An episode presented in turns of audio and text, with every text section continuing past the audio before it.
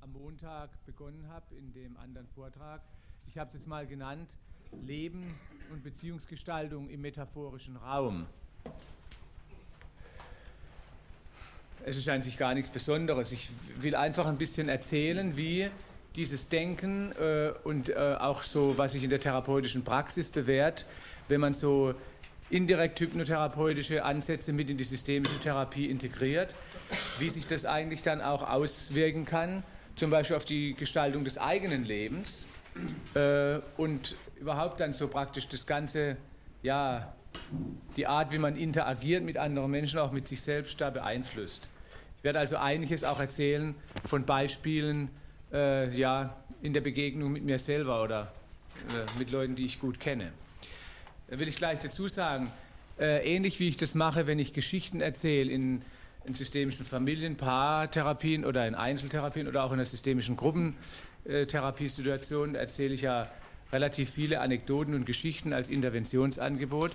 Erzähle ich viele Geschichten auch von mir selber, die ich erlebt habe, weil ich denke, das sind die, die man am meisten kongruent erzählen kann aber da gibt es unterschiedliche Geschmäcker. Ich erzähle sie eigentlich selten so, dass ich von mir erzähle. Ich erzähle dann immer von einem guten Freund. Es soll ja vorkommen, dass man sich auch selber ein guter Freund sein kann. Insofern ist es nicht ganz äh, abwegig. Äh, ich erzähle aber auch andere Geschichten, die ich nicht selbst erlebt habe, sondern gute Freunde oder Freundinnen von mir in der gleichen Form. Deswegen lassen wir das jetzt mal offen. Also ich erzähle immer von guten Freunden und von Freundinnen.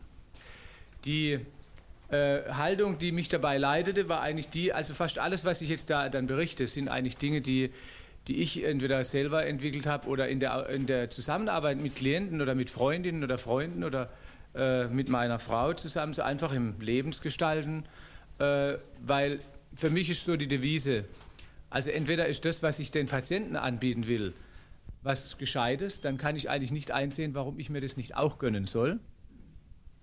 Oder es ist nicht so toll. Dann ist aber auch nicht einzusehen, warum man es denen zumuten soll, mit denen man arbeitet. Äh, ist übrigens was, was man bei der Selbst, äh, äh experimentier beim Selbstexperimentieren mit Neuroleptika auch mal machen könnte. Da wird sich ein etwas differenzierteres Verhältnis zur Neuroleptika-Gabe sehr schnell ergeben. Äh, ich habe das mal probiert. Ich glaube, der Arnold Retzer hat es auch mal probiert. Es gibt einen etwas anderen Blickwinkel zur Gabe von Neuroleptika, aber das wollen wir jetzt nicht vertiefen. Ja, übrigens will ich gleich noch dazu sagen, äh, ich rede jetzt hier nicht allein, gell? Das ist so, ich bin, hier ein Team unterwegs. Und ich will gerade mal sagen, wer jetzt alles im Moment da ist mit mir zusammen, so im Raum. Äh, ich habe die schon postiert. Normalerweise, je nachdem, in welchen Situationen das ist, wenn ich zum Beispiel vor so einer Gruppe bin, äh, dann gibt es verschiedene Situationen. Ich nenne es mal so ein eher Problem, Raum, den ich betrete in meinem inneren Bewusstseinspalast oder ein Lösungsraum. Da gibt es verschiedene, ganze, ganze Menge von Zimmer. Und in einem, da ist dann so, da wartet dann manchmal einer und der meldet sich dann von rechts hinten mir. Den, kann ich nicht sehen, aber spüre. Und wenn ich den Kopf so rumdrehe, merke ich, der Typ ist 2,20 Meter groß und so ein richtiger Bulle. Und der hat so ein ganz wütendes Gesicht und ist so, ich nenne den nur den Schwarzen. Und der haut mir dann manchmal so ins Genick, ins Genick und drückt so äh, und es tut so weh. Und da ist dann links von mir so ein kleiner Gunther, der ist vielleicht so sieben Jahre alt und der zittert ein bisschen und ist so ängstlich und hat immer das Gefühl, es geht ihm an den Kragen. Das ist aber nicht immer der Fall. Es gibt durchaus auch andere Begegnungen, die ich da haben kann. Zum Beispiel sind sogar die gleichen Leute ein hervorragendes Team. Ich werde nachher noch von einer anderen Begegnung mit diesem Team berichten, wo das sich zeigt, wie schön man die Energien dann auch nutzen kann. Mir ist aufgefallen, nachdem ich mich länger in Konferenzen begebe hatte mit diesen Herrschaften, dass diese Anordnung des Teams eigentlich immer nur kommt, wenn ich auf eine bestimmte Art interagiere mit Leuten. Wenn ich Sie zum Beispiel jetzt zu einer bestimmten Art von Projektionsfläche machen würde. Also ich habe äh, äh, vielfältiges Training in der Paranoia-Liga hinter mir. Und da kann man dann, da hat man viele Übungsmöglichkeiten, um Gesichter und so weiter und Menschen so zu verwandeln, so irgendwie in irgendwelche Symbole, so irgendwelche kritische, verzerrte Gesichter, die nur darauf warten, einem eine reinzuhauen oder so ähnlich. Ne? Sie kennen das vielleicht von so irgendwie. Und wenn ich sie jetzt so entwerfen würde, in, in, in, meinem Verständnis sind sie jetzt alle sogenannte Heterosuggestionen für mich, Anker. Also so da, da sitzen lauter Anker, so ungefähr. Und wenn ich jetzt diese Angaben für bestimmte Art gestalte, dann haut mir dieser von 2,20 Meter groß, dieser Bulle da, der haut mir dann immer ins Genick und der kleine Gunder beginnt äh, zu zittern. Das ist aber, erstmal dachte ich immer, das ist sehr schlimm und unangenehm und das stimmt natürlich auch. Aber in der Zwischenzeit habe ich gelernt mit meinem Team, dass das ein ganz wichtiger Warnbarometer ist, weil der dadurch mich erinnert daran, dass ich mal wieder aus Versehen mich eher, sagen so, abtauchen habe lassen in ein bestimmtes altes Glaubensszenarium. In so ein altes, so ein Tänzchen in einem anderen Raum, in meinem Bewusstseinspalast sozusagen, in dem eben das früher auch durchaus mal so war und ich dann so diese Situation identifizieren werde, aha, es ist mal wieder so. Und dann mich nach Kontextregeln, die ich fantasiere, verhalte, die für diese Art von Kontext früher, wenn die Leute so sitzen würden, äh, dafür sehr adäquat wäre. Nicht aber für vielleicht einen anderen Kontext. Wenn ich also, äh, das ist zum Beispiel ein anderer Erinnerungsanker, könnte das sein. Ne? Das ist vielleicht weniger unangenehm, wie wenn mir da einer ins Knick haut, ich weiß es nicht. Wenn ich also jetzt diese Bumm so im Genick eine habe, dann ist das für mich in der Zwischenzeit die optimale Kooperation. Ich habe einen Kontrakt mit diesem Schwarzen da hinter mir, dass er mich dadurch erinnert, so muss es doch gar nicht sein. Da sitzen vielleicht Leute, die denken sich zwar selbstständig, Gott sei Dank, und auch kritisch ihre Sachen, aber irgendwo sind sie nicht grundsätzlich gegen dich, Gunther. Das ist ein rührendes altes Spiel aus deiner alten Liga und so ähnlich. Und da kann man es ja mal prüfen. Es könnte ja auch anders sein. Also man kann ruhig beide Seiten da stehen lassen. Aber es muss nicht so sein. Deswegen habe ich den jetzt da hinten hin postiert. Der winkt mir jetzt immer so hinten neben der Tür zu und da lächelt er jetzt plötzlich. 2,20 Meter groß und lächelt sowas. Aber ich weiß genau, wenn ich jetzt anfangen würde, sie zu verwandeln in irgendwelche Grimassen oder sowas, dann wäre der blitzschnell da und wird wieder seine Massage beginnen. Und das wäre so hilfreich für mich. Haben wir gute Teamarbeit. Wenn der da winkt, dann kann ich diesen kleinen Gunder hier streicheln und dann haben wir eine gute Kraft miteinander. Wenn der mir da reinhaut, dann ist das gerade wieder nicht so ganz so. Also mal sehen, wo wir uns gerade befinden, jeweils im Umgang miteinander. Ja, das äh, zur Vorgeschichte sozusagen. Wenn ich jetzt über dieses Leben im metaphorischen Raum ein bisschen erzählen will, äh, sage ich einfach noch ein paar theoretische Grundgedanken, nicht viel, ich will Sie damit nicht langweilen, äh, da dazu. In, äh, wenn man so von einer hypnotherapeutischen Orientierung herkommt, und mich hat, seitdem ich halt mal bei Milton Erickson war, das sehr stark so äh, geleitet, die Idee, das zu integrieren, hypnotherapeutische Konzepte in die systemische Therapie, wie ich sie halt in Heidelberg gelernt habe und wo ich sehr gute Erfahrungen auch damit gemacht habe, da ist für mir mehr und mehr so, äh, so das Konstrukt passend erschienen und das ist ja heute noch so, dass wir wechselseitig eigentlich Trance-Induktionen miteinander machen oder Bewusstseinsinduktionen, ob wir wollen oder nicht. Die Art, wie wir uns begegnen, ist so wie ein ritueller Raum, wo wir uns praktisch rituell aufeinander zubewegen oder voneinander wegbewegen und jeweils damit Einladungen zur Fokussierung von Aufmerksamkeit werden, zur Fokussierung von inneren äh, Interpretationsprozessen, die dann wieder Gefühle, Verhalten und so weiter und nach außen auch die Interaktionsbeiträge beeinflussen. Je nachdem, wie wir den rituellen Raum gestalten, kommt da unterschiedliches raus. Das geht dann oft so schnell und unwillkürlich, dass es schneller geht, als wir bewusst denken und manchmal auch, als wir es wollen. Das heißt, wir haben oft so eine Art abgespaltene Doppelregulation. Ich habe darüber auch schon gerne gesprochen, diese dissoziativen Prozesse. Grundsätzlich hat sich bewährt in der Therapie und auch in meinem Leben, wenn man nun eine Haltung einnehmen kann, ich würde mal sagen, wie die eines systemischen Moderators für die eigenen Prozesse, die sich jeweils abspielen in einem bestimmten Kontext, im Beziehungskontext. Der Kontext ist nicht vorgegeben, das ist nicht ein statisches Ding. Den Kontext in dem Sinne, wie wir ihn interpretieren, was wir daraus für Schlussfolgerungen und so weiter machen, Beschreibungen, Erklärungen, Bewertungen und so weiter. Das ist eine ganz aktive, autonome Leistung von uns.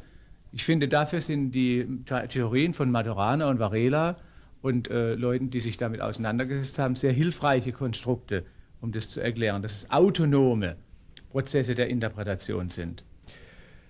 Nun, diese Interpretationsprozesse sind gestaltbar von uns selber, aber damit sie gestaltbar werden und auch wieder von uns nutzbar, brauchen wir eine bestimmte Art des Umgangs mit diesen Prozessen auch, miteinander in Wechselwirkung und auch ganz persönlich für uns selber.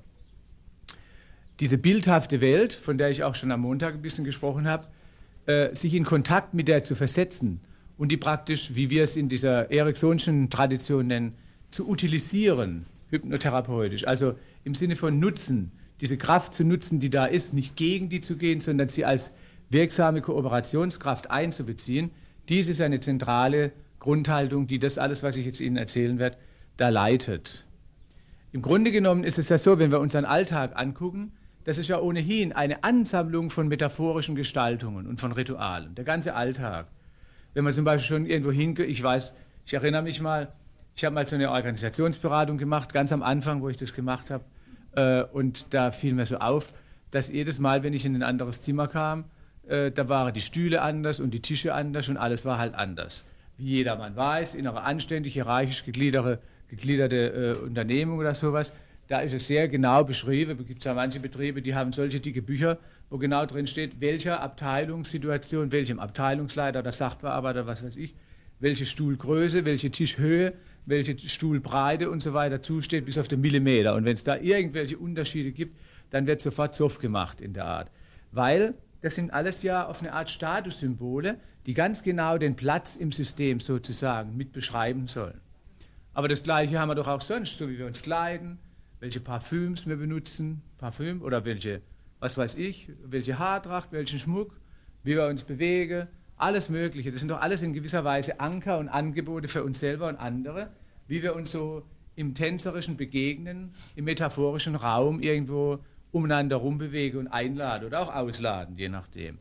Tausende von solchen Dingen laufen da den ganzen Tag und wir driften so von einem choreografischen Spiel zum nächsten. Das kann sehr interessant und schön sein. Häufig aber äh, ist es so, dass es uns einlädt, in, in oft ungewollter Weise, jedenfalls für das, was wir als längerfristige Perspektive haben, mehr zu fokussieren auf bestimmte Interpretationsschemata, auf bestimmte Verhaltensprogramme, die eigentlich nicht mehr unserer derzeitigen Entwicklungssituation entsprechen und auch nicht dem, wo wir hinwollen. Das heißt, es ist so, als ob uns gewissermaßen der Blick wegrutscht sozusagen, der Scheinwerfer unserer Aufmerksamkeit, willkürlich und unwillkürlich, auf bestimmte alte, schon lang bewohnte Bewusstseinsräume sozusagen, die da, wo wir sie entwickelt haben, womöglich sehr angemessene Kontextregulationen waren, aber heute ist vielleicht eine andere Situation.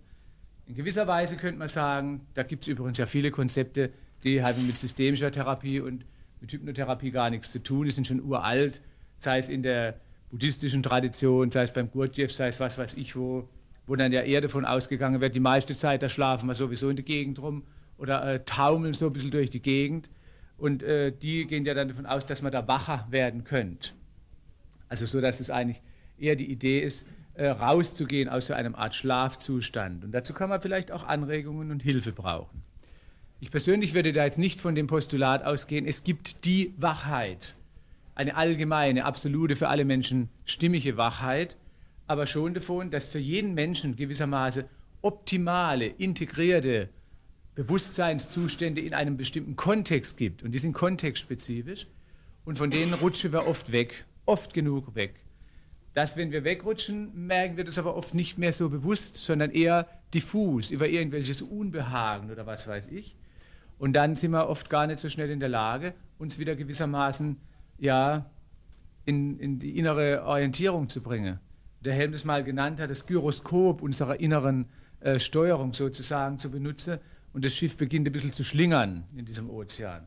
Und dafür ist dann wieder ganz hilfreich, ein paar Orientierungshilfen zu haben, die einem wieder dazu bringen, dass dieser Kompass oder dieses Gyroskop, was die eigene Weiterfahrt in die gewünschte Richtung bringen kann, das ein bisschen zu aktivieren.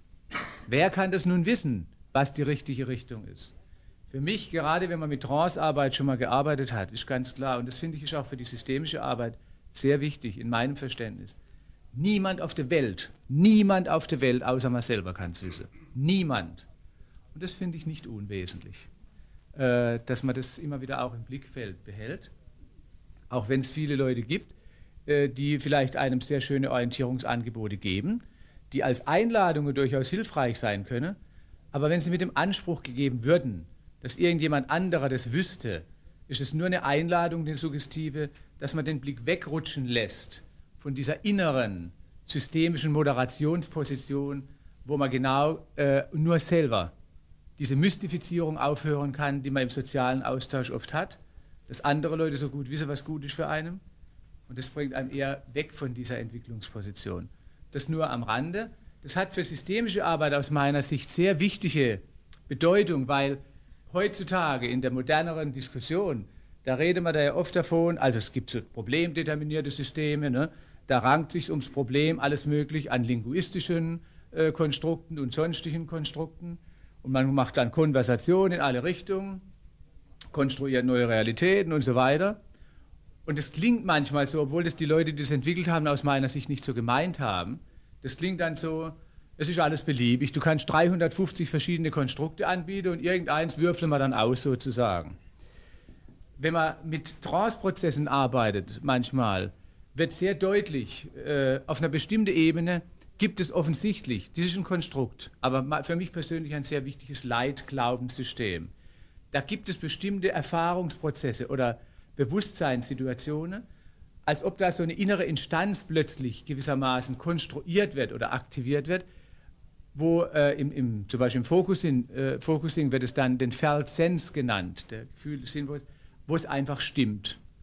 Und wo nur, nicht 30 verschiedene Variationen von Konstruktionen stimmen, sondern nur eine oder eine kleine Bandbreite. Und die macht Joing. Und da ist eine bestimmte Physiologie da und die passt. Und alles andere ist ein bisschen para.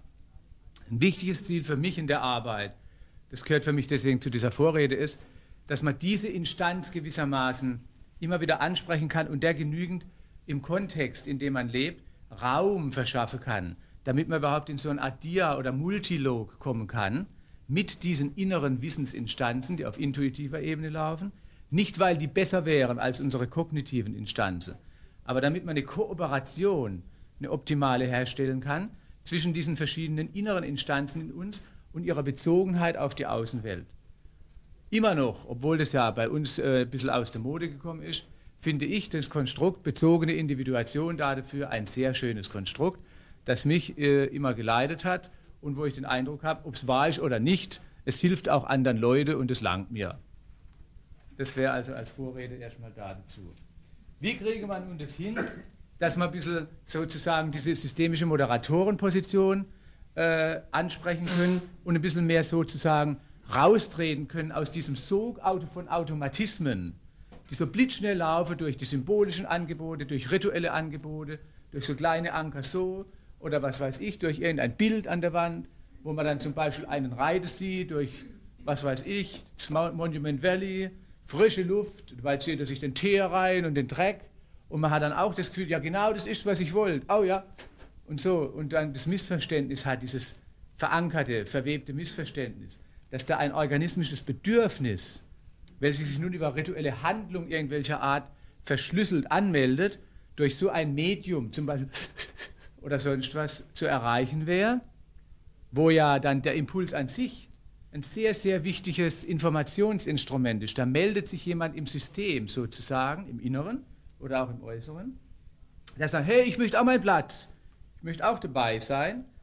Und dann sagt man, ach so, das kriegst du über Teer und Dreck, da hast du Und der dann vielleicht sagt, oh, das war nicht ganz, was ich eigentlich meinte, aber bitte besser als gar nichts oder so ähnlich. So in der Art.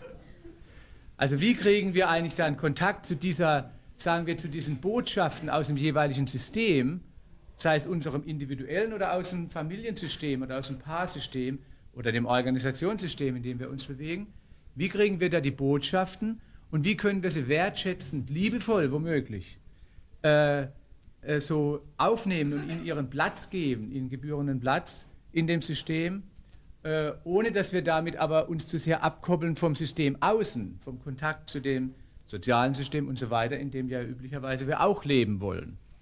Dazu will ich Ihnen einfach jetzt ein paar so spielerische Variante anbieten, wie man das so machen kann. Grundsätzlich geht es in zwei Richtungen. Äh, ich will es jetzt mit dem Theoretischen nicht weiter vertiefen, weil sonst wird es doch ziemlich langweilig, dass man einerseits äh, sich einfach mal symbolische und rituelle Erinnerungsanker oder Musterunterbrecher oder Einladungen konstruieren kann, die dazu führen, raus aus dem unwillkürlichen Problemmuster, sozusagen die Fahrzeuge raus aus dem Problemsystem, aus dem problemdeterminierten System. Das geht eigentlich immer in die Richtung von den eher unwillkürlich ablaufenden Dingen hin mehr zur Distanz vom Unwillkürlichen, ein bisschen Dissoziation dazu, und zu mehr willkürlicher Gestaltung dieser bisher unwillkürlich ablaufenden Impulsprozesse. Das wäre raus aus dem Problemsystem.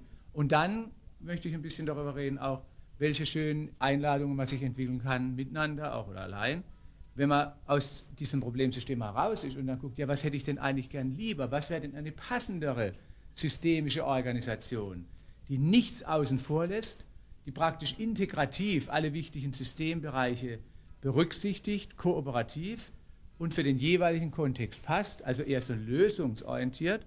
Und dafür kann man sich auch ressourcenorientierte Ankerung oder symbolische Prozesse äh, gut zunutze machen. Über beide Seiten will ich ein bisschen reden. Gut, das jetzt muss ich mal gucken hier. Ja. ja. Vielleicht wäre noch eins dazu zu sagen, äh, damit die dahinterliegende Philosophie gleich mal klar wird. Gerade wenn man systemisch arbeitet, ist es heutzutage auch so, dass viele Familien oder Paare schon so kommen oder auch Einzelne, die haben ja jetzt die Bücher alle gelesen schon. Und die fahren da auch ganz schön drauf ab. Das hat aber nun interessante neue Folge, die früher gar noch nicht so da waren vor zehn Jahren. Zum Beispiel mit Begeisterung erzählen dann viele Leute, dass sie sagen, so Sachen gelesen haben wie Paradoxon und Gegenparadoxon. Und eine der, der besonderen Bonbons, die die Leute so gern zitieren, ist zum Beispiel das, dass es ja keine Macht gebe beim Einzelnen, keine einseitige Kontrolle. Das ist ein wichtige, äh, wichtiges Konstrukt, was zum Beispiel die da beschreiben. Also es, es gibt keine einseitige Kontrolle im System. Und dann schreibt ja dann so die Mara Selvini und äh, die Kollegen da, Luigi Boscolo, ist ja morgen hier, Gianfranco Cecchin und Giuliana Brata. Wenn man überhaupt von Macht reden kann, da ist ja auch immer diese Diskussion, Macht oder nicht, Bates und Haley und so weiter, dann gibt es höchstens eine Macht in den Spielregeln des Systems. Und deswegen müssen wir die Spielregeln des Systems ändern. Dies kann man natürlich unterschiedlich wieder weiter interpretieren. Was ich so faszinierend finde, ist, dass viele Leute das dann so interpretieren, ja, da kann ich ja gar nichts machen, bis die Spielregeln nicht geändert sind. Und das ist so ein schönes Konstrukt. Aber es präsentiert indirekt eine Opferhaltung. Und es verlagert Verantwortung nach außen. Es ist reizvoll, aber es macht einem ein bisschen eingeengt. Nun wäre die Frage, wer definiert denn die Spielregeln? Wir haben also ein neues Spielmitglied. Da sind wir und das sind die Spielregeln. Ei, wo sind sie denn, die Spielregeln? Und ich sage, ich verändere mich noch nicht. Und dann kann man nur sagen, oh, vielleicht morgen. So war das nicht gemeint. So wird es aber oft genug interpretiert. Gemeint war damit eher, dass wir selbstverständlich jede Sekunde diese Spielregeln selber verändern können. Aber es hat einen Preis. Es hat einen Preis. Immer. Und dieser Preis zeigt sich in der Beziehungsgestaltung. Ob wir noch weiter zu diesem System in der alten Weise gehören oder nicht, ob wir uns weiter entfernen von ihm oder weiter reinkommen. Wer hätte gern so Lösung ohne Preis? Ich verstehe das so gut. Also, ach Gott, das kann ich wirklich emotional gut nachvollziehen. Bloß, die gibt es nicht. Deswegen ist es nicht so, was ich so sage, nicht so gemeint, dass die Spielregeln bestimmen, sondern dass wir bestimmen mit. Aber wir auch vielleicht ganz gute Gründe haben, bestimmte Preise nicht bezahlen zu wollen und uns deswegen bestimmten Spielregeln unterwerfen wollen. Dies ist aber eine Wahl und nicht ein grundsätzliches Zwangsgeschehen. Das heißt für mich letztlich alles, was ich hier sage, läuft darauf raus, in jedem System ist letztlich verantwortlich nur der einzelne Teilnehmer selber, auch für seinen Beitrag. Nicht für alles selbstverständlich, aber für seinen Beitrag sehr wohl. Und da gibt es Gestaltung, die hat allerdings, wie gesagt, auch einen Preis. Ich will mal ein paar extreme Beispiele, die mich auch als sozusagen als Leitsymbole leiten in meinem Leben. Vielleicht gibt es andere, die haben andere. Eines davon ist der Viktor Frankl. Wenn Sie sich vielleicht äh, erinnern, wie der Viktor Frankl im KZ war, und wie beeindruckend er darüber schreibt. Für mich ist ein Beispiel dafür, dass die Heterosuggestionen von außen, je nachdem zu welcher Autosuggestion sie werden, unterschiedlich wirken können. Das KZ ist an sich fürchterlich und da braucht man gar nicht so relativierend darüber zu reden. Das gibt nichts, was in dieser Hinsicht relativierend oder entschuldigend verwendet werden sollte, aus meiner Sicht. Dennoch ist es nicht ausschließlich eine vorgegebene Situation, Weil zum Beispiel Leute wie der Viktor Frankl anders darauf reagieren konnten als andere Menschen. Für mich interessiert, mich interessiert also nicht nur der traumatische Aspekt einer Situation dabei, sondern auch das, was an Handlungsspielraum auf autonomer Ebene läuft. Ich habe gerade vor kurzem der Stephen Gilligan, ein Freund von mir, der war bei mir zu Besuch und der hat ein Buch mitgebracht von einem jüdischen Emigranten, der jetzt in Israel lebt. Ich habe seinen Namen leider vergessen, der hat gerade ein Buch geschrieben darüber. Der war zehn Jahre in, äh, in der Sowjetunion, als die noch existierte, in Haft, in allen möglichen Gulags und so weiter. So ein Computerspezialist, den die halt äh, als wichtigen Mann angesehen haben. Der wollte nichts als ein verfassungsmäßiges Recht der Ausreise.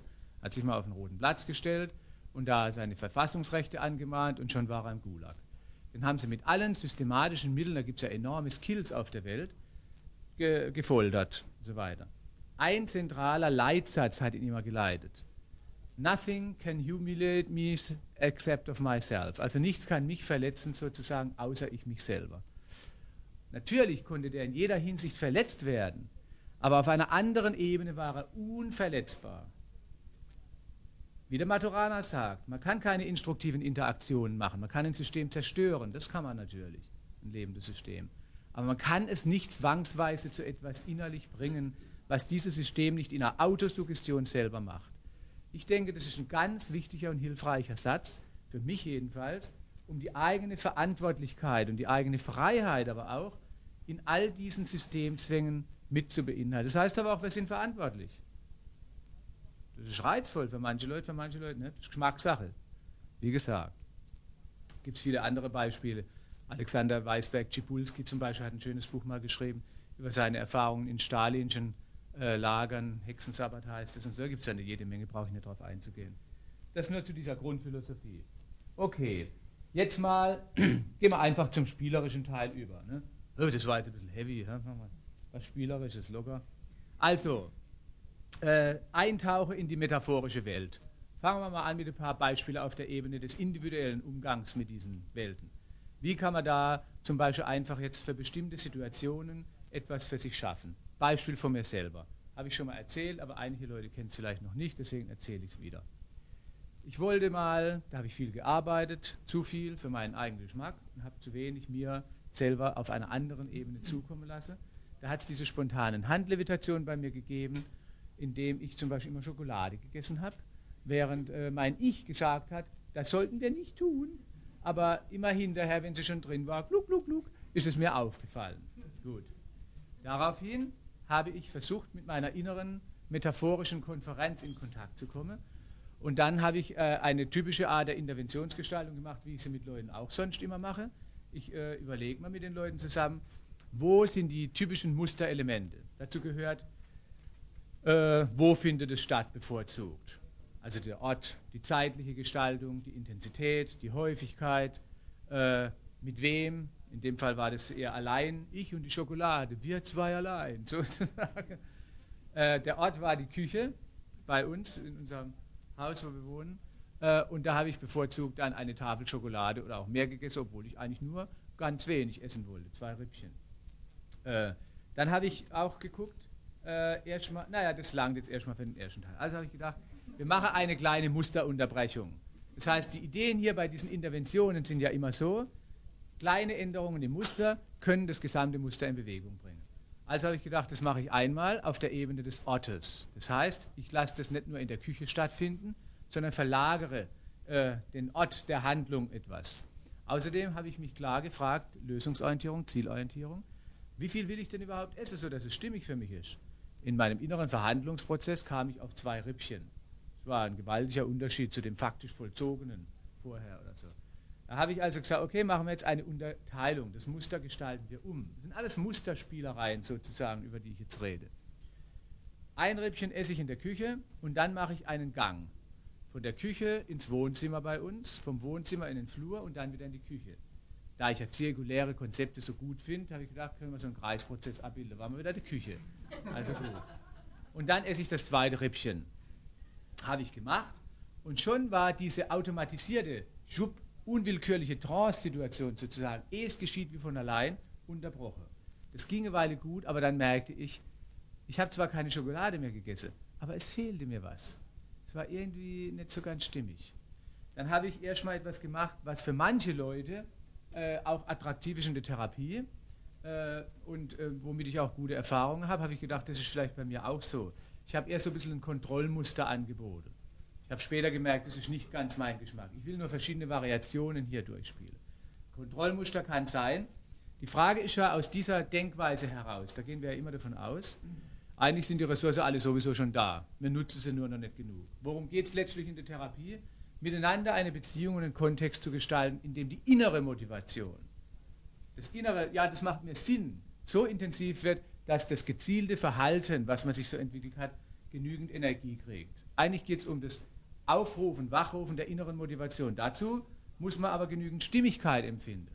Also habe ich gemerkt, was könnte mich mehr motivieren, war die Frage, habe ich gedacht, vielleicht, ich habe ein bisschen misstrauisches Verhältnis zu mir gerade gehabt, vielleicht ein kleines Ordeal.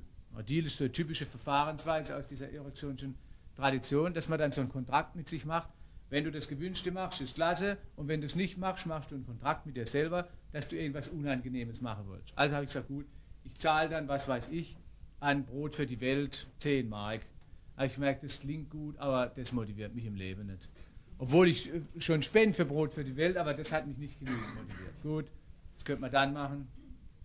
Ich spende vielleicht an die CDU. Also. Äh,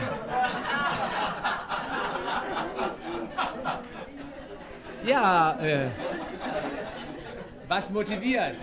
Also ich meine, das ist ja, das ist ja Geschmackssache, gell? Ich meine, äh, vielleicht wird dadurch, das kann man ja unterschiedlich sehen, aber ich, wie, wie sich leicht denken lässt, bin jetzt nicht gerade ein glühender Anhänger der CDU. Von daher war das der Versuch, ein Ordeal daraus zu machen, ne?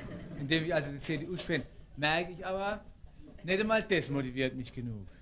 Oh, wow, wow, das war also schon bedenklich. Gell? Äh, ich gehöre zu der, Regie, der, der Ron Kurtz von dieser Hakomi-Körpertherapie-Methode. Der hat mich immer mit strahlendem Auge in die Rubrik rigider Charakter eingereiht.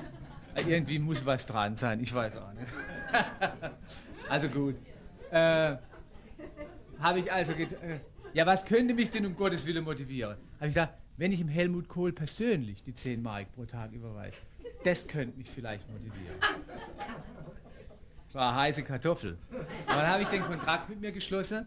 Der Helmut Kohl persönlich kriegt täglich 10 Mark von mir überwiesen, wenn ich nicht den mit mir selber stimmig erarbeiteten Kontrakt einhalte. Weil es einfach so schnell geht, sozusagen.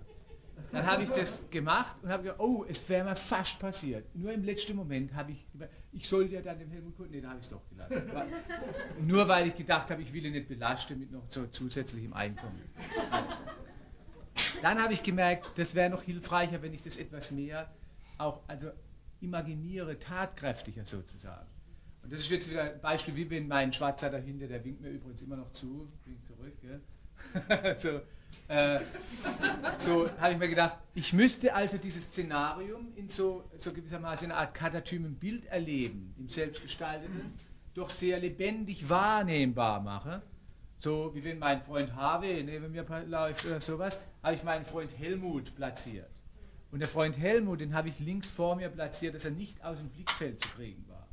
Wie habe ich den? Habe gedacht, damit er mich wirklich motiviert, wäre das Beste, ich stelle den Freund Helmut so hin, dass er schon mit offener Hand sagt, so ungefähr, und schon sich freut über die 10 Mark. Irgendwie hat mich das unglaublich motiviert. Ich weiß auch nicht warum. Also hatte ich jeden Tag Besuch. Jedes Mal, wenn ich in die Küche ging, da stand schon der Freund Helmut und sagte, hallo Helmut, wie geht's denn und so. Und es ist kein Problem mehr gewesen. Dann habe ich aber gemerkt, und das ist etwas, was in dieser Art mit dem, dem Umgang in dieser metaphorischen Welt, der Begegnung mit den metaphorischen Teilnehmern im Spiel sozusagen, oft erst im Laufe der Entwicklung äh, einem wahrnehmbar wird dass es ja eigentlich bei all diesen Prozessen auch das Schokoladeessen oder was weiß ich, selbst schon psychotische Symptome oder sowas, in diesem Verständnis ganz wichtige, wenn man so will, metaphorische Informationsbörsen sind über anerkennenswerte, wichtige Bedürfnisse im System, die bisher noch nicht ihren Raum gehabt haben.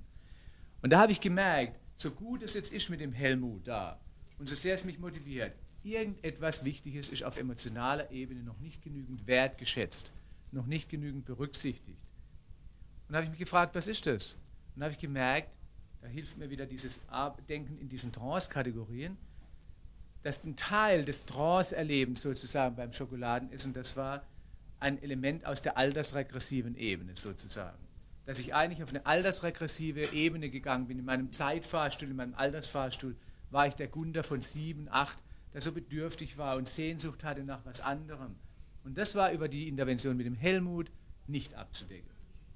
Daraufhin wurde mir deutlich, irgendwo verkümmert was und es wäre schade, wenn man dem nicht auch, dem kleinen Gunder, sein Plätzchen im System geben würde. Und wie kriegen wir das hin? Eine Zwischenmöglichkeit war dann die, dass ich gedacht habe, dem könnte man wenigstens ein kleines Bonbon geben, wenn wir auf der Reise sind von Küche, Wohnzimmer, Flur in die Küche, indem ich zum Beispiel ein Kinderlied singe dabei. Also habe ich gesungen, Hänschen klein ging allein auf meinem Weg vom ersten Rippchen zum nächsten Rippchen. Und schon war es ein bisschen besser. Dann hat meine Frau diese reizvolle Intervention angeboten, spielt gut Gitarre, gesagt, soll ich dich nicht ein bisschen begleiten? Das hat mich außerordentlich motiviert, mir andere Möglichkeiten zu überlegen. Äh, in der Zwischenzeit ist es so, dass ich das mit dem Schokolade verstanden habe als eine ganz wichtige und sehr dankenswerte Einladung oder eine Botschaft von meinem kleinen Gunter. sagt, Mensch, Kerl, was machst du da immer aus deinem Leben? Sodass der heute ein bisschen, manchmal, viel zu wenig oft, doch ein bisschen liebevoller mit auf den Schoß genommen wird. Und dann interessiert uns als Verein die Schokolade so wenig, weil sie einem so abhält vom Wesentlichen. Ist natürlich nicht so gut für die Schokoladeindustrie, aber alles hat seinen Preis, wie man sieht. Ne? Gut. Das dazu. Ich erzähle Ihnen einfach so ein paar Beispiele und äh, vielleicht haben wir auch noch Zeit, ein bisschen in so einen Austausch zu kommen. Ich hoffe es, aber ich bin mir nicht sicher. Ich rede immer zu viel. Ja. Wollen Sie was dazu sagen? Oder Kommentare, Fragen?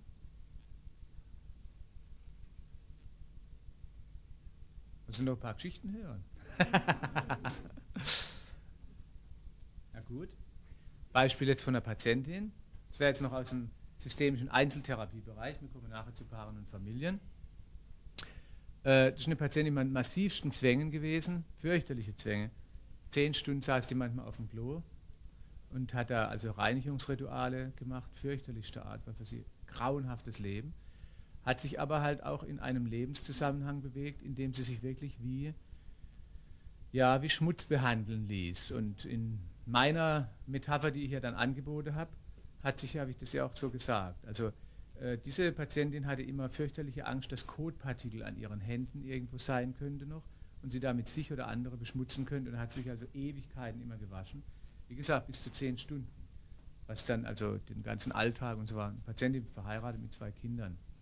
Als wir dann Situationsunterschiede herausgearbeitet haben, was ja in der systemischen Arbeit gerade wenn man lösungsorientiert auch arbeitet, sehr zentral ist, wurde deutlich, es gibt Unterschiede. Manchmal sind es ja nur acht Stunden, wo sie auf dem Klo saß, manchmal sogar sechs Stunden.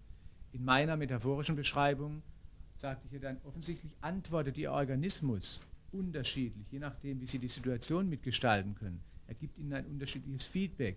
Sie und Ihr Organismus sind praktisch zwei Teammitglieder. Und der Unterschied, wenn er ein anderes, etwas hilfreicheres Feedback gab, war eigentlich immer der, wenn sie sich etwas mehr mit Achtung behandelt hat. Ein bisschen mehr mit Selbstachtung und Würde. Sodass ich ihr dann als nächsten Schritt anbot, zu sagen, wissen Sie, eigentlich finde ich Ihren Organismus ziemlich klug. Der erzählt Ihnen immer eine Geschichte über diese Kotangst. Nämlich die, dass immer dann, wenn Sie sich gerade wie Scheiße behandeln lassen, das war nicht gerade unbedingt eine positive Konnotation, aber das wäre ein Mythos, wenn man immer nur positive Konnotationen machen wird. Immer wenn sie sich gerade wie Scheiße behandeln lassen oder wie Scheiße selber behandeln, dann erzählt er ihnen die Kotgeschichte. Aber immer, jetzt habe ich eine andere Körperhaltung eingenommen, eine andere Stimmlage, wenn sie sich erlauben, mit mehr Achtung und Würde sich zu behandeln, dann erlaubt er ihnen sofort einen viel freieren Umgang mit sich selber. Und offensichtlich haben sie diese Möglichkeit. Das war ein ganz wichtiger Schritt, was innerhalb von relativ kurzer Zeit dazu führte, dass sie von zehn Stunden auf zwei Stunden runterging, praktisch in dieser, weil sie sich einfach im Alltag mehr beachten konnte. Aber es ist ihr immer wieder entfallen, weil der Alltag ist ein brüllendes Induktionsplätzchen, äh, äh, äh in dem tausend verschiedene Induktionsangebote kommen. Vom Schwiegervater, von dem und jenem. Der Mann hat sie manchmal richtig getreten, sogar weil sie schwanger war und sonst was und es gibt einem offensichtlich dann eher die Einladung, du bist streckt, du bist streckt, cha cha cha, sozusagen. Daraufhin habe ich mit ihr zusammen durchgespielt. Diese Arbeit ist übrigens oft sehr schön dadurch äh, zu gestalten, dass man es gemeinsam macht. Der Therapeut muss nicht alles wissen, Gott sei Dank. So gescheit sind Therapeuten jetzt auch nicht, auch wenn sie schon viel Erfahrung haben.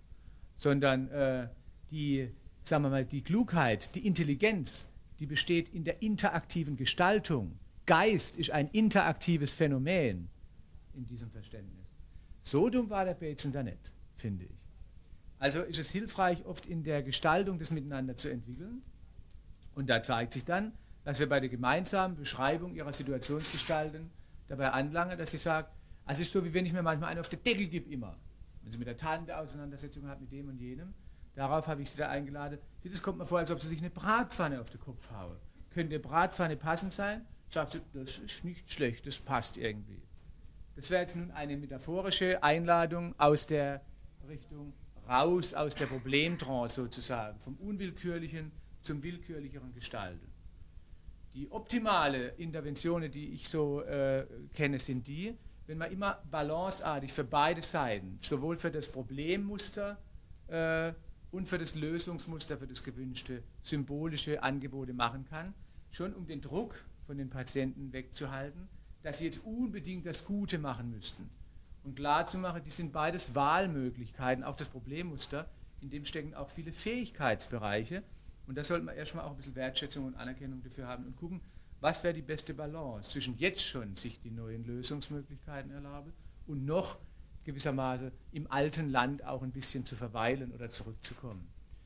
Für den Problemteil hat sie sich eine Bratpfanne ausgewählt. Für den Lösungsteil, da hat sie sich sowas ausgewählt, so ein kleines Häschen, was sie als Kind immer als Notretter sozusagen schon hatte, äh, zu dem sie sich immer geflüchtet hat, wenn sie als Kind schon immer alle Verantwortung aufgeladen gekriegt hat. Ihr Vater war Alkoholiker. Mit fünf Jahren wurde ihr schon gesagt, dass sie schuld daran sei. Und so weiter. Es führte so weit, wir haben das mal in der Skulptur danach gebildet, dass sie praktisch alle Last, und das ist wieder so eine metaphorische, schöne Beschreibung, in der Familie so auf sich genommen hat, dass sie ein massives Skoliose entwickelt hat. Nachdem wir das auf dieser Ebene übrigens bearbeitet haben, hat sich ihre Skoliose verbessert, massiv, ohne orthopädische Interventionen. Äh, nachdem er die Last ein bisschen von den Schultern gekriegt habe. Aber das ist eine andere Geschichte. Jedenfalls war da also das Häschen einerseits und die Bratpfanne andererseits. Hier nun in den Alltag rituell so ein bisschen dieser metaphorischen Begleiter einzubauen, oft braucht man gar nicht mehr, weil Suchprozesse, eigenständige neue Organisationsprozesse anzuregen, dazu braucht man Zeit und da helfen einem diesen symbolischen Begleiter. In dem Fall war klar, wir verabreden jedes Mal, wenn sie zu ihrem Mann geht, oder wenn sie zu, ihrem, äh, zu ihrer Tante geht oder so, dann nimmt sie ihre Bratpfanne mit und bevor sie hingeht, sagt sie, damit ich nicht vergesse, sie hat sich so eine Spielzeugbratpfanne gekauft, gibt es für Kinder, sag mal, boing, boing, boing, und dann geht sie zu der Tante. Und das Häschen kann sie in der Tasche halten oder auch nicht. Hauptsache, sie haut sich ein bisschen auf die Bratpfanne da, mit der Bratpfanne ein, weil das war das Credo bisher. Nächste Sitzung sagte sie, es wäre ihr 14 Tage ziemlich schlecht gegangen, weil sie gemerkt hat, was sie da in ihrem Leben mit sich macht. So schlecht ist das auch nicht, wenn man das merkt. Dann habe ich gesagt, ja, wie ist denn jetzt mit der Bratpfanne? Dann sagt sie, ja, wissen Sie, äh, jetzt benutze ich die nicht mehr so für mich. Ich sage, wieso nicht?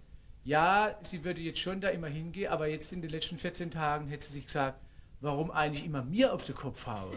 Das ist doch jetzt auch nicht unbedingt notwendig. Und jetzt nimmt sie die Bratpfanne mit und imaginiert immer, wie sie sie ihrer Tante oder ihrem Mann auf den Kopf haut.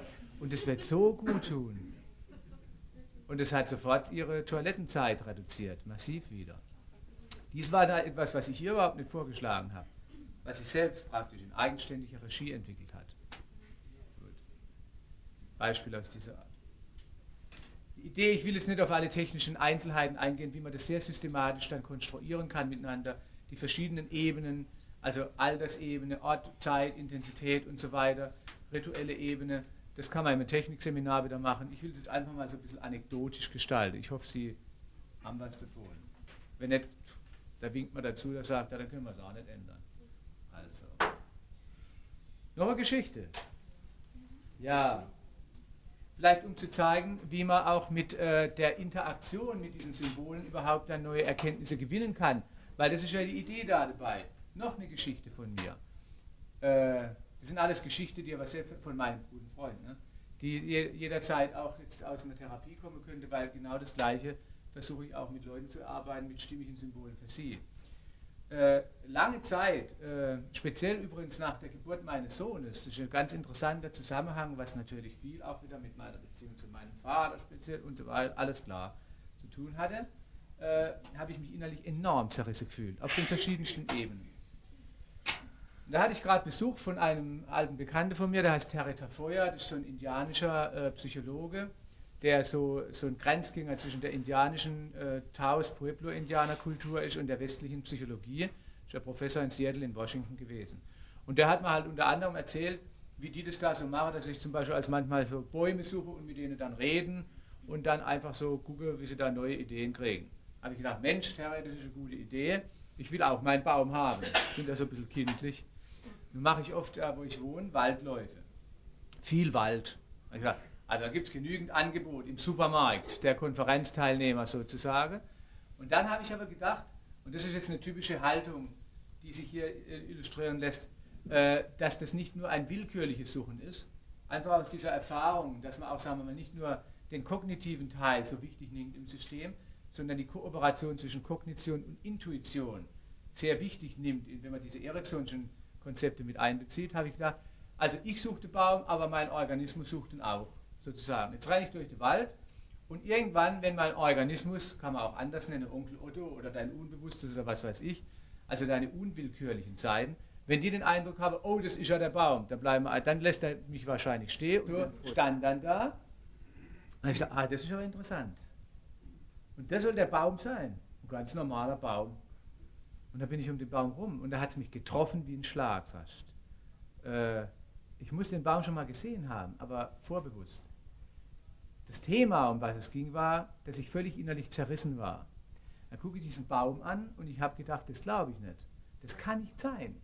Da stand ein Baum, der war für mich die Verkörperung einer Lösung und ich stand da und habe einfach geweint. Und seitdem ist das einer meiner besten Freunde, dieser Baum. Ich habe auch menschliche Freunde, so ist es nicht, aber das ist ein ganz interessanter Freund. Dieser Baum hat nämlich eine interessante Lösung gefunden. So blöd sind die gar nicht, diese Pflanzen und Tiere. Aber von denen kann man nicht so viel lernen. Der stand nämlich da und hatte einen Stamm. Einen Stamm. Und ab so ungefähr hier, sagen wir mal, der Nabelhöhe sozusagen vom Baum, hat er sich plötzlich in zwei gleich starke, wunderschöne Stämme verzweigt. Und der steht da und jetzt witzigerweise auch noch an einer Weggabelung. Ist nicht erfunden. Sie können mal kommen, wo ich wohne, da ist schön zu sehen. Da steht er da an seiner Weggabelung mit zwei gleichberechtigt starken Baumstämmen und einem Stamm und sagt, mein Gott, machst du das Leben schwer, Junge, guck mal, machst doch wie ich. Da habe ich was kapiert. Seitdem habe ich oft Begegnungen mit diesem Baum und habe interessante Konferenzen. An dieser Stelle wurde mir nochmal was deutlich, wo ich denke, das ist auch in unserer momentanen Industrialisierungskultur etwas relativ Gefährliches aus meiner Sicht. Wenn man die Arbeit mit Metaphern nimmt oder auch die Metaphern über die Jahrtausende in den verschiedensten Kulturen, auch bei diesen Primitivstämmen da, ne, da zeigt sich, diese Geschichten sind immer so konstruiert, dass es eigentlich qualitativ praktisch keinen Unterschied oder kaum einen gibt zwischen Menschen, Tieren und Pflanzen. Da redet die mit den, mit den Büffeln oder mit den Hühnern oder mit den Raben oder mit den Bäumen und das sind Leute wie du und ich sozusagen. Reader's Digest, Menschen wie du und ich sozusagen. Das hat aber nun bestimmte Art des Umgangs mit der Umwelt dann zur Folge. So, wenn man zum Beispiel indianische Kulturen nimmt, wenn die einen Büffel gejagt haben, dann haben sie vorher erstmal eine Konferenz mit ihm gemacht und sich entschuldigt und gesagt, weißt, also es tut mir leid, aber irgendwie müssen wir ja weiterleben. Büffelgott, wärst bereit, uns einen zur Verfügung zu stellen? Also in Gottes Name habt ihr einen, sozusagen. Und haben sie den erlegt und haben sich noch entschuldigt bei ihm. Das ist ein bisschen eine andere Metapher wie die von Bacon, die der Stephen da zitiert hat, ja auch am Montag, dass damit man der Natur ihre Geheimnisse entreißt, man sie foltern muss. Eine kleine Unterschiedlichkeit, die aber große materielle Auswirkungen hat. Wenn man das also anders macht in diesen äh, Bezügen metaphorischen, dann kann man ganz andere Bezugsmöglichkeiten auch zu ökologischen Fragen finden. Gut. Ja. Okay. Noch was? Vielleicht noch was zum Zweifel, wenn wir gerade so bei denen sind. Eine Frau, Hausfrau, eine systemische Einzeltherapie, die zu mir kam und so in inneren Zweifeln war und sich dafür sehr gehasst hat, der habe ich vorgeschlagen, das war auch gemeinsam entwickelt, diese Ideen kommen gar nicht immer nur von einem selber, dass man doch zum Beispiel jetzt ein Tischtuch in zwei, also zweimal falten kann. Weil Zweifel und Zwiefalt, Zwiefalten gibt es übrigens einen Ort, das ist ja nicht so weit voneinander weg. Und das sollte doch mal zweimal falten und aber immer zwischendrin auch das Tischtuch wieder entfalten und zu gucken, was dabei rauskommt. Es war keine schlechte Idee für Sie offensichtlich. Man kann es auch vielfältiger machen. Gut. Jetzt noch eines, was ich jetzt, was als Überleitung für mich äh, sehr wichtig wird für die Arbeit mit Paaren und Familien. Das ist etwas eine Anregung, die ist gar nicht von mir, sondern von Steven Spielberg. Ich mache oft so Filme, nutze ich als Intervention in Therapien. Ich, ich gucke halt einfach gern Kino und Filme und das habe ich halt dann mir eine Legitimation verschafft, indem ich gesagt habe, ich mache das nur aus beruflichen Gründen und dann suche ich mir immer Szenen aus Filmen aus und die nehme ich dann als Intervention mit, indem ich die Leute einlade, zu bestimmten Zeiten der Therapie, dass wir einfach den Raum wechseln und uns vor den Fernseher setzen und irgendeinen Ausschnitt aus dem Marathonmann oder aus dem sonstigen Filmen oder sowas, äh, auch zum Beispiel aus diesem Film von Steven Spielberg, Back to the Future heißt der, äh, so anguckt. Und da gibt es eine interessante Szene, die man sehr gut für sich persönlich nutzen kann, aber auch für Paare und Familie.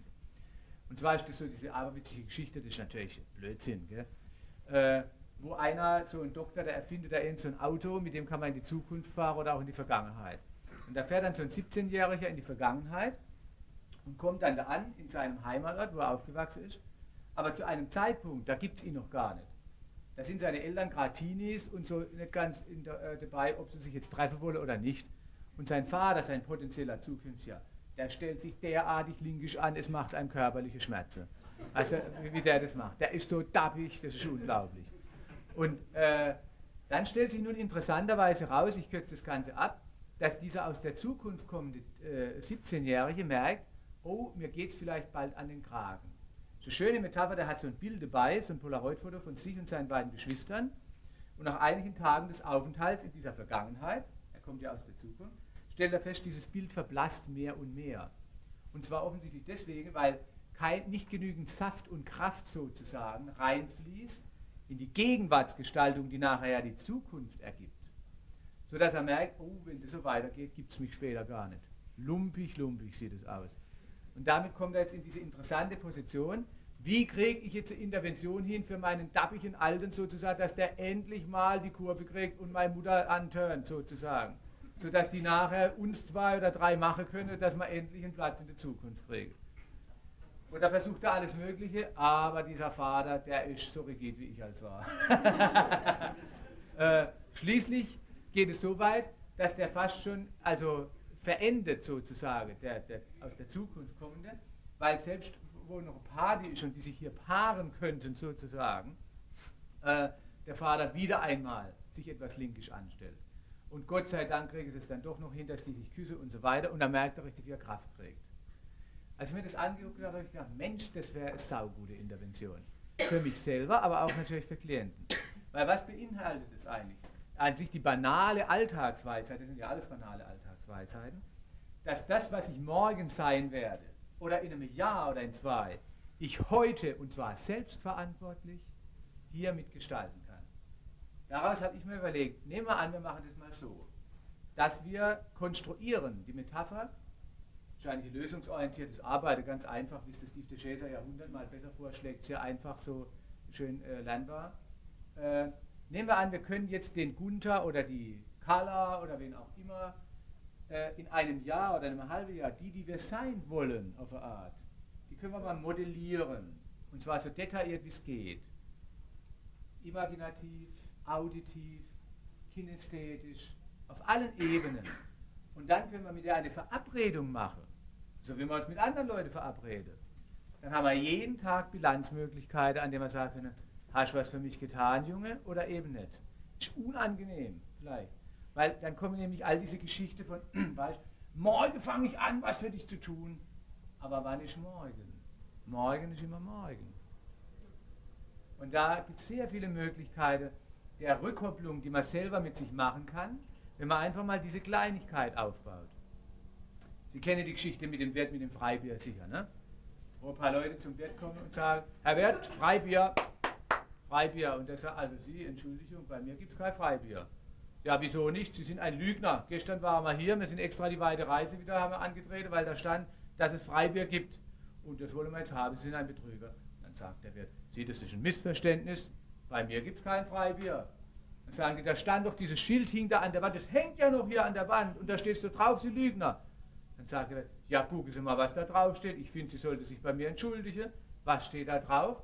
Morgen gibt es Freibier. Und was ist heute? So hat man es dann mit diesen Herrschaften aus der Zukunft. Und dementsprechend ist es eine ganz interessante Sache. Wir verabreden uns mit Gott und der Welt. Wenn ich manchmal meinen Terminkalender angucke, der knallt hier über mit allen möglichen Verabredungen mit mir selber. Vergessen, kein Platz mehr. Man, irgendwie muss man ja auch seine Abstriche machen. Ne? Wenn man diese Konstruktion macht, diese metaphorische Begegnung, dann kann man sich kleine verabreden, nur für fünf Minuten, mit dem Gunther in einem halben Jahr, mit der Charlotte in einem halben Jahr oder so. Einer. Sagt, Hallo, hast du was für mich getan? Ja, Entschuldigung, es war irgendwie Sachzwänge oder das oder das. Und dann merkt man, wie der allmählich immer dünner und blasser wird und so ein bisschen blutarm wird. Alles hat halt seinen Preis, aber man kann sich daran erinnern, dass es eine Wahl ist und niemand dafür verantwortlich zu machen ist als man selbst. Das kann man dann natürlich schön übertragen, zum Beispiel auch auf Situationen mit Paaren und Familien. Äh, so, sind Sie noch aufnahmebereit? Also ist jetzt wieder was, was aus der Interaktion zwischen mir und meiner Frau entstanden ist. Viele dieser schönen Interventionen kann man selbstverständlich auch im Alltag für sich nutzen. Dazu möchte ich aber eine Vorbemerkung machen. Sowohl im Umgang mit sich selbst, als auch im Umgang mit äh, Menschen, mit denen man zusammen ist, wo man gewissermaßen im System steht und nicht nur auf einer Meta-Ebene, Gott sei Dank. da geht es nicht so gut, dass man da strategisch manipulativ was macht. Da kann man viel lernen über eine wertschätzende, gleichrangige Haltung des Therapeuten in der systemischen Therapie, dass es letztlich nicht geht, irgendjemand zu was zu bringen oder bringen zu wollen. Nicht einmal mit einem selber. Wenn man selber mit sich Interventionen macht, hat man ja auch gewissermaßen dieses Paradox. Man ist ja der, den man zu was bringen will. Man hat das Paradox, was schon der Stefan Zweig beschreibt in der Schachnovelle, wo der gegen sich selber spielt. Das ist aber ein Nullsummenspiel, wo man einen Verlierer immer hat. So versuchen wir häufig genug Interventionen für uns selber zu machen, wo wir ein Nullsummenspiel mit uns machen. Und wer ist dann der Gewinner und wer ist der Verlierer in uns selber? Das ist nicht so hilfreich. Das heißt, wenn man mit sich selber Interventionen machen will oder auch Interventionen machen will in, einer, in der eigenen Paarbeziehung, für sich und seinen Partner, besser gesagt für sich in der Partnerschaft, dann kann man das nur machen, damit es konstruktiv wird, wenn man es auf Art mit einer Haltung von Demut macht. Und das ist nicht unwesentlich, finde ich. Also im Sinne von, ich mache eine Einladung, ich mache ein Angebot. Und ich überlasse es vollkommen der autonomen Wahl des Gegenübers oder auch meines eigenen Organismus. Ich kann den nicht kontrollieren. Und mein Partner Gott sei Dank schon gar nicht. Und dann kann es eine Einladung werden. Ich weiß nicht, äh, ich hoffe, Sie haben auch so Partner oder Partnerinnen wie meine Frau, auf die kann ich mich da verlassen, wo ich so anfangen habe mit solchen Ideen. Das Erste, was meine Frau immer zu mir gesagt hat, war, kommst du mal jetzt schon wieder mit so einer dabbigen systemische Nummer. Junge, da lasse ich dir die Luft ab. Ach, war das wohltuend. Das gibt einem so dieses ernüchternde Gefühl, auf dem Boden zu stehen. Sehr hilfreich. Da habe ich was gelernt. Bin ich ja sehr dankbar. Äh, aber da hatten wir mal wieder eine der, wir hatten zwei, drei symmetrische Eskalationen im Laufe unserer Beziehung. Ich kann mich nur noch ganz vage erinnern. Es geht uns wie Ihnen sicher. Und äh, da, was passiert ja da üblicherweise? Ich weiß nicht, jedenfalls war das bei mir so. Ich kann jetzt nur von mir reden. Da kommen dann diese schönen, die Wahrheiten, die wirklichen Wahrheiten im Inneren, kommen ja zum Tragen. Jetzt so zum Beispiel, ich wäre sofort bereit, was ganz Konstruktives dazu beizutragen, wenn Sie nur so.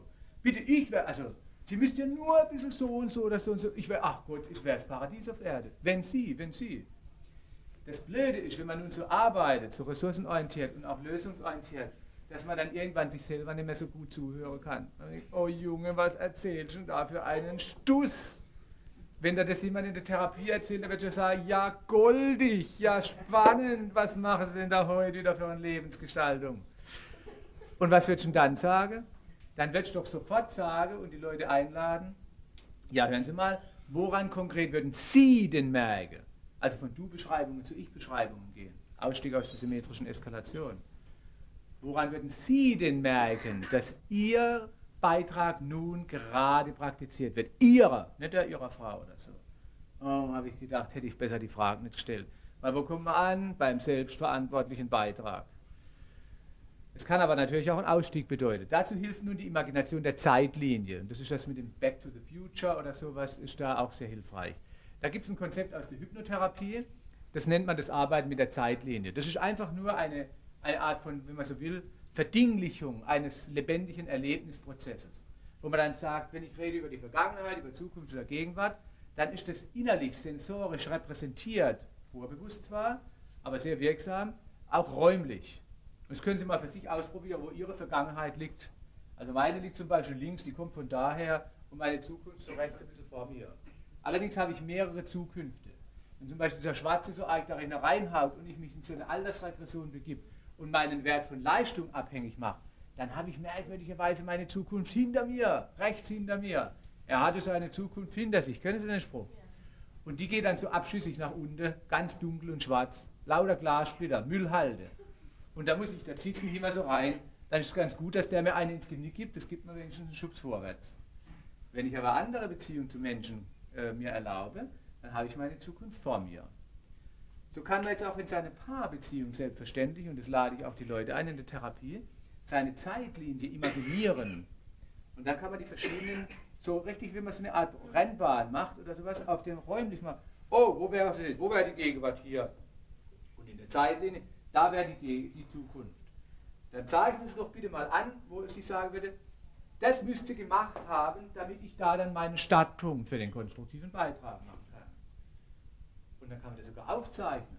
Kann man sich mit Tesafilm daheim auf dem Wohnzimmer oder Flurboden oder sowas oder so legen. Bevor du nicht dahin hüpfst, kann ich leider gar nichts machen oder so. Aber man könnte ausprobieren, wenn ich jetzt schon so mache, was kommt dann von der anderen Seite? Das tänzerische Spiel mit der Zeitlinie, die Verabredung, anders gesagt, mit der Zukunftsbeziehung, die man haben will, in der man aber sich wohlfühlen kann, das heißt auch nicht zu kurz kommt, wo also bezogene Individuation stattfindet, Individuation und Beziehung, die kann man imaginieren, so wie man die eigene Wunschpersönlichkeit imaginieren kann. Und dann kann man sich jeden Tag fragen, was habe ich denn gemacht, um dieser Beziehung ein bisschen mehr Kraft und Blut und Energie zu verschenken oder zu geben? Und was habe ich gemacht und gesagt, es tut mir leid, es wäre schön, aber leider geht es nicht.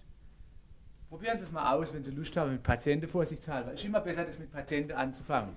Alles, was ich Ihnen berichte, habe ich selber ausprobiert. Es macht die Arbeit konkurrenter, aber man muss ja nicht gleich mit der Tür ins Haus fallen. Ne? Man kann ja da irgendwie so in diese Richtung. Je, so viel Zeug.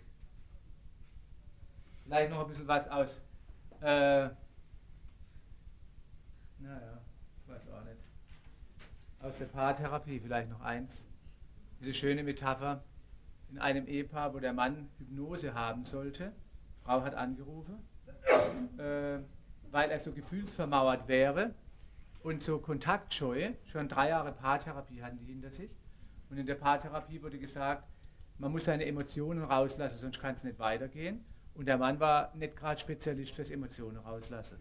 Worauf dann die Frau sagte, also jetzt werde ich mich trennen, wenn du deine Emotionen nicht rauslässt. Und die Paartherapeutin hat es wohl auch gesagt. Und hat er gesagt, ich lasse meine nicht raus. Das sehe ich nicht als Punkt an. Daraufhin sagt die Frau, dann, also, geh mich doch nicht her, sind doch meine, ich lasse nicht raus. Ich gehe nicht mit meinen Emotionen an Gassi, wenn du es willst. Äh, so ungefähr. Äh, daraufhin hat die Frau gesagt, also ich werde mich jetzt dann trennen. Im Windschatten der Therapeutin. Da fiel es in die Schuppen von den Augen. Und er hat gemerkt, dass er doch das Problem ist. Und dass er eine Gefühlsmauer um sich hat, die natürlich von der leidvollen Erfahrung mit seiner Mutter kam. Hilft immer. Die ganzen Konzepte, die man im Bücherschrank habe, helfen für sowas sehr gut. Äh, und dass er deswegen lange Therapie braucht, Hypnose, wo die Mauer durchbrochen wird, damit es dann endlich besser werden kann. Das ist natürlich eine intensive Intervention, um Entscheidungen zu vertagen und es auf den Nimmerleinstag zu verlegen. Habe ich gesagt, also so kann ich nicht mit Ihnen hypnotisch arbeiten, das würde ich ja gern, aber Hypnose kann ein sehr wirksames Mittel sein. Das habe ich übrigens mit dem Transkript in, so einem, in dem äh, Heft Kontext von der DAF, habe ich das mal veröffentlicht als Artikel. Kann man das Transkript nachlesen. Also ich würde gern mit Ihnen Hypnose machen, aber das ist oft effektiv. Und da kommt was raus. Aber das ist halt so, da sollte man erstmal die Nebenwirkungen prüfen. Wie bei jedem anständigen Medikament. Was würde denn rauskommen, wenn die Hypnose erfolgreich wäre? Wie würde sich das auswirken, Zukunftsorientierung, wenn sie gewissermaßen ihre Gefühlsmauer durchbrochen hätte? Dann wurde deutlich, dann wäre sie aktiv und auch kontaktfreudig zu anderen Menschen. Daraufhin hat er das Genick eingezogen und seine Frau auch. Ich gesagt, wenn man das jetzt als Teilnehmer in unserer Konferenz auch, was würden die zwei sagen, die Genickeinzieher? Dann sagte er, wissen Sie, dann würde meine Frau den Boden unter unseren gemeinsamen Füßen verlieren.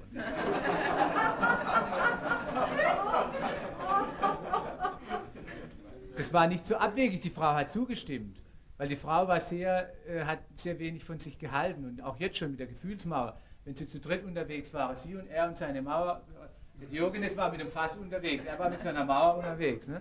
Uns kam in einem Umkreis von 50 Meter eine Frau über den Weg und er hatte den Kopf nicht ganz nach unten gehalten auf die Schuhspitze, war seine Frau schon völlig aus dem Häuschen.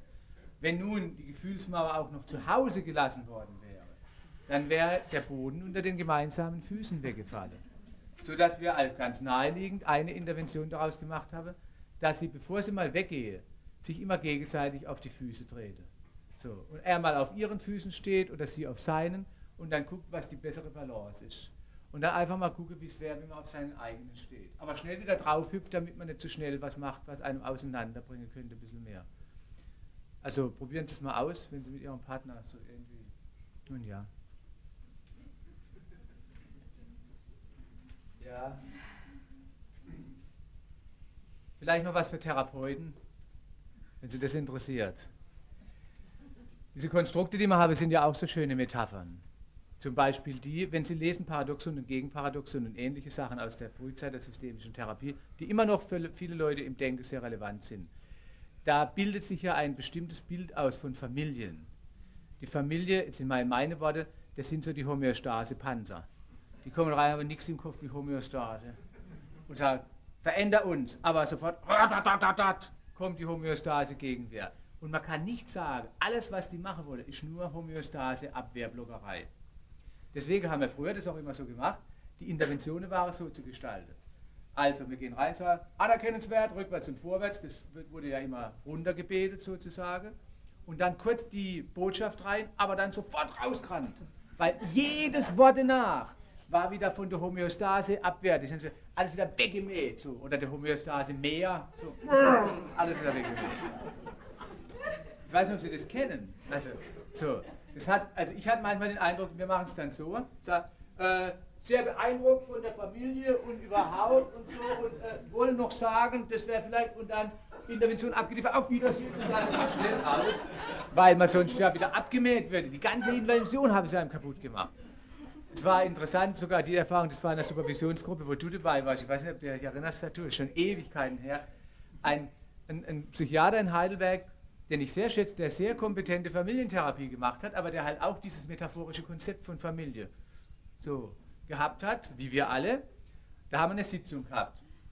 Wir saßen hinter der Scheibe, Saturn, ich und noch ein paar andere Leute, und der war mit der Familie da. Familie mit zehn Leuten, die kamen aus der ganzen Bundesrepublik zusammen. Und es war sehr Leistung, anerkennenswerte Leistung von denen. Und dann haben wir zum Schluss noch eine Intervention miteinander überlegt, gar nichts Besonderes, aber schöne Intervention und die sollte münden in, die, in den Vorschlag, in drei Monaten wieder eine Bilanzziehung zu machen. Und dann, und dann gehst du gleich raus, du weißt ja, die mähen dann schon wieder alles ab. Ne? Also gut, der hat es darüber gebracht ne? und, oh, und, oh, und so prima. Und dann, ja, er macht richtig. Und, so, und jetzt Bilanzziehung raus, raus, raus. So ungefähr. Also hat er gesagt, und dann will ich Ihnen sagen, in drei Monaten machen wir eine Bilanzziehung, auf Wiedersehen. Jetzt passiert dieses Tückische, diese tückische Intervention von wem natürlich? Kann man nachlesen bei der Alice Miller und überall. Von der Mutter natürlich. Weil, was macht die Mutter? Die Mutter fragt, ja, aber wer soll mitkommen? Das war, wenn das nicht tückisch war, ich bitte Sie, das war doch gnadenlos. Das ist Widerstand von der subtilen Art. Ne? Also, jetzt war dieses Problem, was machen wir? Hinter der Scheibe, wir auch der Atemanteil. Die Counter-Induction sozusagen. Und der, und der Kollege drin, man muss richtig sehen, in Zeitlupe, diese Katalepsie-Induktion. Also die eine Fraktion hat immer gesagt, weiter, weiter zur Tür. Und die andere hat vielleicht gesagt, eigentlich klingt ja ganz vernünftig. So, was machen wir jetzt?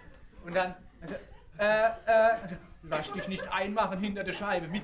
Also, ja, äh, gute Frage, sagt er. Positive Konnotation hilft immer. Ne? Also, ich kann mich nur wiederholen, die Bilanzziehung auf Wiedersehen. War nichts anderes, sonst ist er verwässert. Aber die Mutter war hartnäckig. Er hat sich schon wieder einen Meter weiter gerettet gehabt zur Tür. Es war dann unten da in dem Mittelgeschoss da. Er sagte, ja, habe ich schon verstanden. Aber wer, wer? Darauf wieder ging das so los. Ja, äh, die Bilanzziehung auf Wiedersehen und dann ist er raus. Darauf war die Familie ein bisschen kataleptisch. Das war eine massive Intervention. Und wir haben ihm gesagt, tapfer, wacker, nicht weich geworden. So.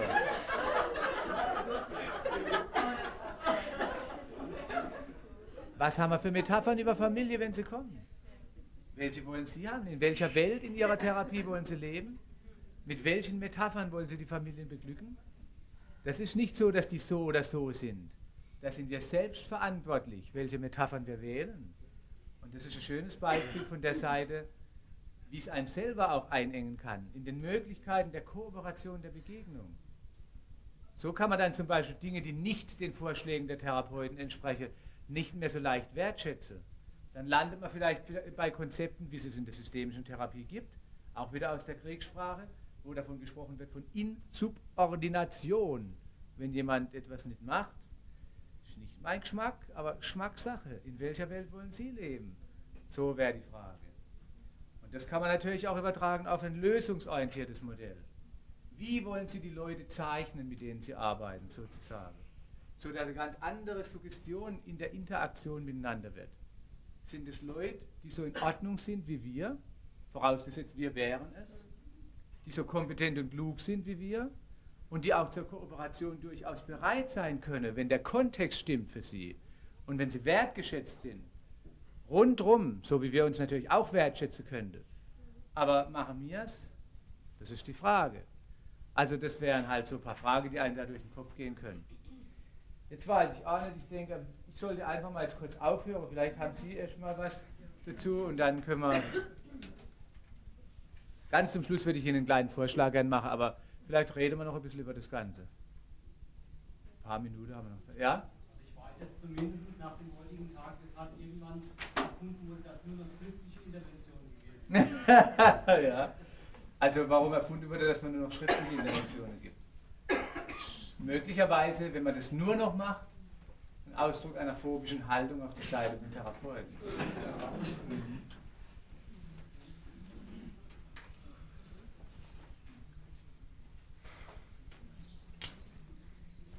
Ja? Wenn, wenn Sie sozusagen äh, diese Verabredung mit der, mit der Figur in fünf Jahren, muss man dann auch nicht immer zwei nehmen, also eine mit der problemorientierten und eine mit der lösungsorientierten, die sich dann immer unterhalten. Habe ich bessere Erfahrungen damit. Einfach auch deswegen, weil man dadurch Wertschätzung haben kann, auch für die andere Seite. Es wird einem deutlich, was immer man tut, es ist eine Wahl, die hat auch ihre Folgen. Und natürlich kann man auch die Folgen respektieren, aber man weiß sie. Es hebt eigentlich diese Dissoziation auf, dass man so rumwurstelt sozusagen und eh es einem nur passiert.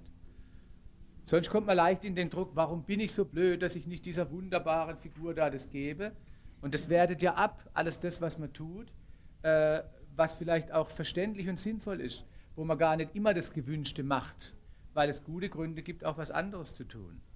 Also hier ist die Idee nicht dabei, dass man unbedingt am Heil landen sollte, sondern dass man einfach nur eine wertschätzende Begleithaltung, so eine Moderatorenhaltung hat, für welche Wahl auch immer.